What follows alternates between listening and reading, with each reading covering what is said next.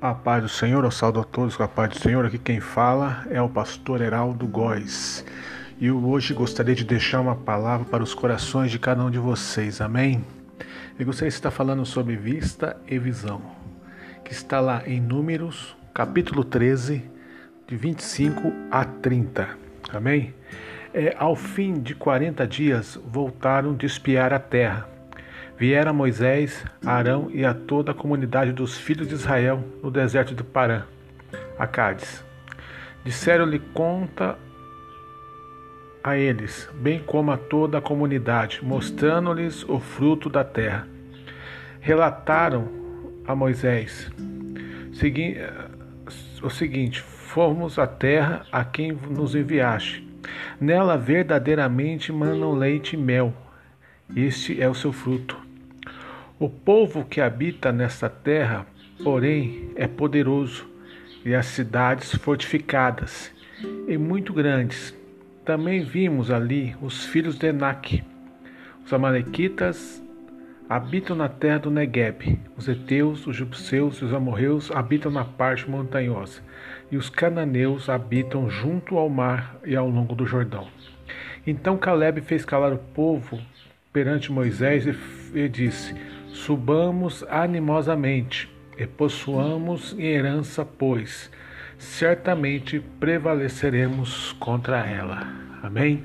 Graças a Deus.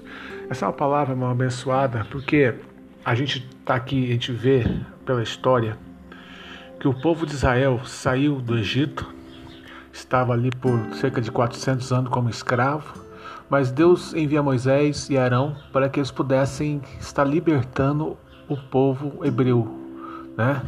E nisso, quando o povo hebreu sai do Egito, nós conhecemos toda a história, né? Depois das dez pragas, eles saem do Egito com tudo o que pertencia a eles. Eles são, no final são perseguidos pelo faraó e Deus lhes dá uma grande vitória. E pouco tempo depois de terem atravessado o Mar Vermelho, eles chegam à beira da terra prometida, o que Deus tinha prometido, né, para Moisés.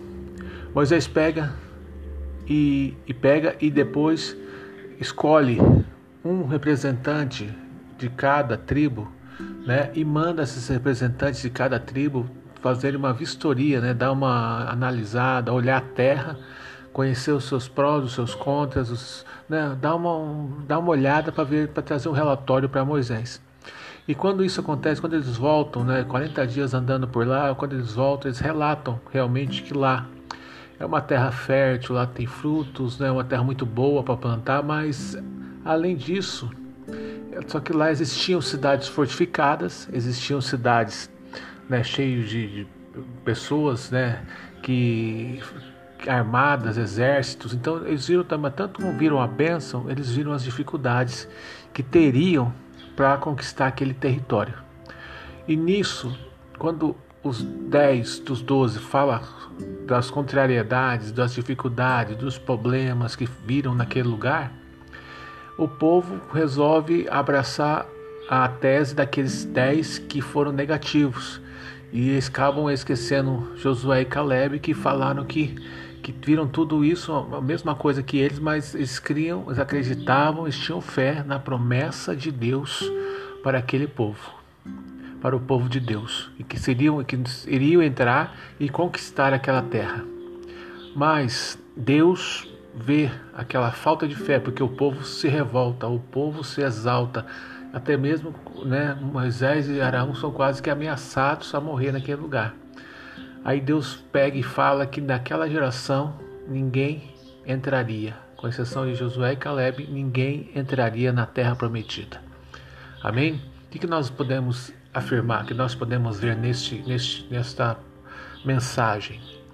Que dos doze que foram fazer a vistoria, que foram olhar né, a terra prometida, que foram ver quais eram os seus prós, os seus contras, eles foram somente com os olhos espirituais, nos olhos carnais, na verdade, né? Os dez primeiros foram com os olhos carnais. Então eles conseguiram ver só dificuldade, só problema, só situações que não, porque pelos olhos humanos deles seriam intransponíveis, seriam invencíveis.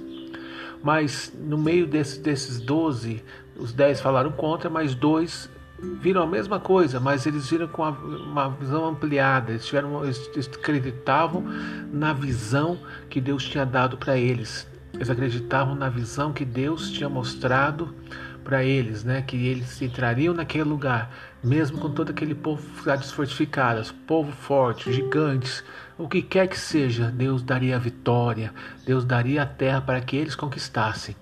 Então, irmãos, nós vemos aqui muito do que acontece com a gente.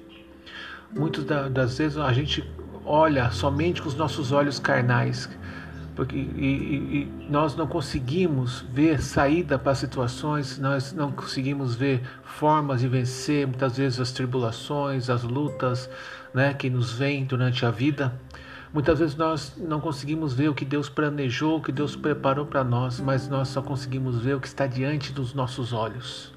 E somente essa visão normal, essa visão carnal que nós temos, nós não chegamos a lugar nenhum.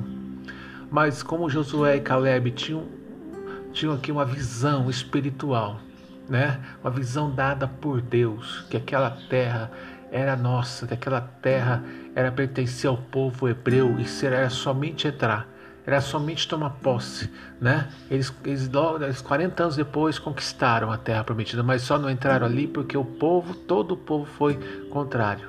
Nós temos que ter essa visão, visão além do problema, visão de além da situação, visão daquilo que Deus nos prometeu e nós só adquirimos essa visão se nós tivermos fé, se nós estivermos em oração, que nós, se nós lermos a palavra de Deus que tem toda toda a, a visão, todos os planos, todos os propósitos, todos os, os meios, formas, maneiras de se vencer as situações difíceis, intransponíveis que muitas vezes aparecem diante dos nossos olhos. Amém? Então, irmão, vamos deixar de ter essa, essa vista, né?